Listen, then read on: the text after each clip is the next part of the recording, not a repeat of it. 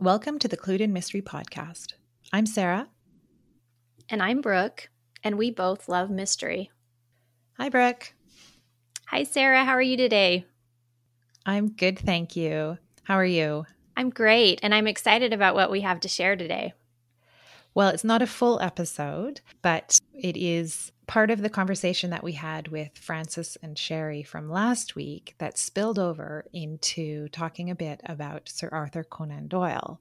And I thought it would be great to share it with our listeners because next week we have the first of a couple of episodes uh, where we talk a little bit more in depth about him and uh, and his work.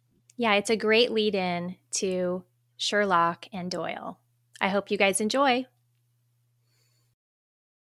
Francis Sherry, do you have any final words on Agatha?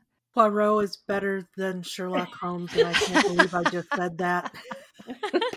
I find that because you did ask me when you sent my questions to me about Sherlock, and I I don't find him as versatile as Christie. No, no, I will agree. I would I would agree. Yeah. And going back to Sherry's first comment about readability and and that sort of thing, I mean, it's hard to write simply.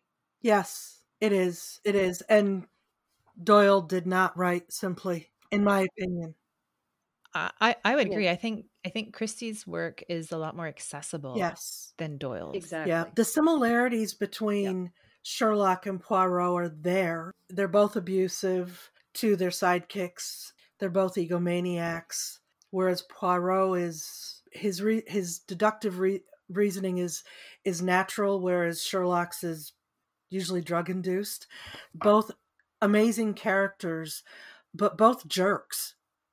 And Agatha didn't like Poirot. She thought he was bombastic and arrogant.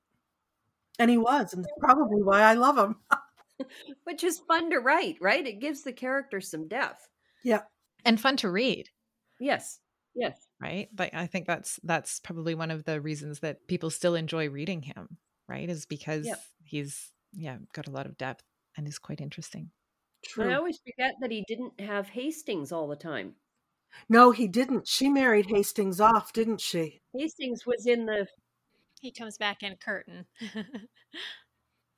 Yeah and he went to south america. Mm-hmm. and then comes back for curtain.